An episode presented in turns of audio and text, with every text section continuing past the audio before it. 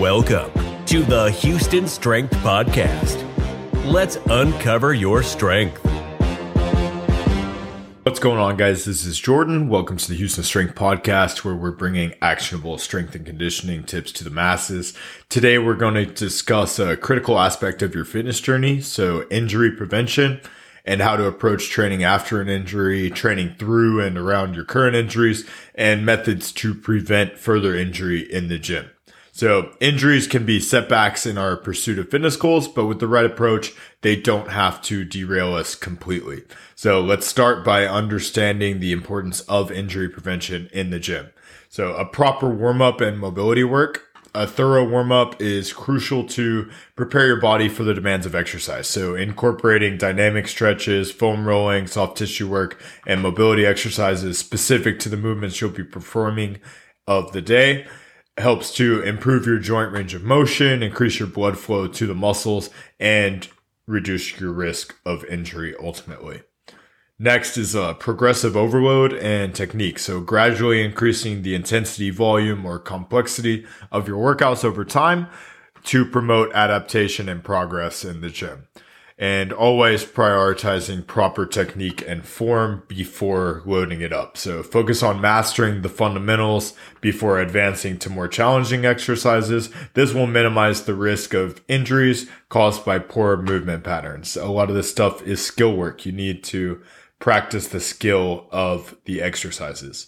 Next is rest and recovery. So you've got to allow your body sufficient time to recover between your workouts. Adequate rest and sleep are crucial for tissue repair and growth. Overtraining and insufficient recovery can increase the risk of injury. So listen to your body and adjust your training accordingly. I think you definitely can train hard. You can train a lot of volume. You just need to balance your rest with that.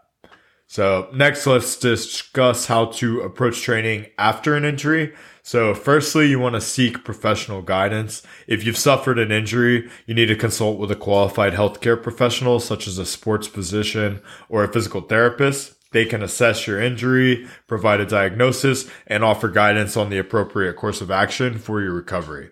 Next, follow that rehabilitation plan. So adhere to the prescribed rehabilitation plan provided by that healthcare professional. And this can include exercises to strengthen the injured area, mobility work, and modifications to your training routine. Gradually progress your exercises based on your pain levels and your body's response, and you should be back and good to go.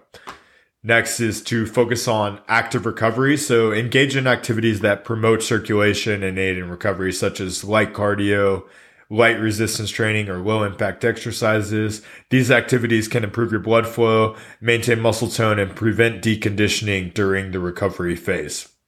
So next, let's explore how to train through and around current injuries.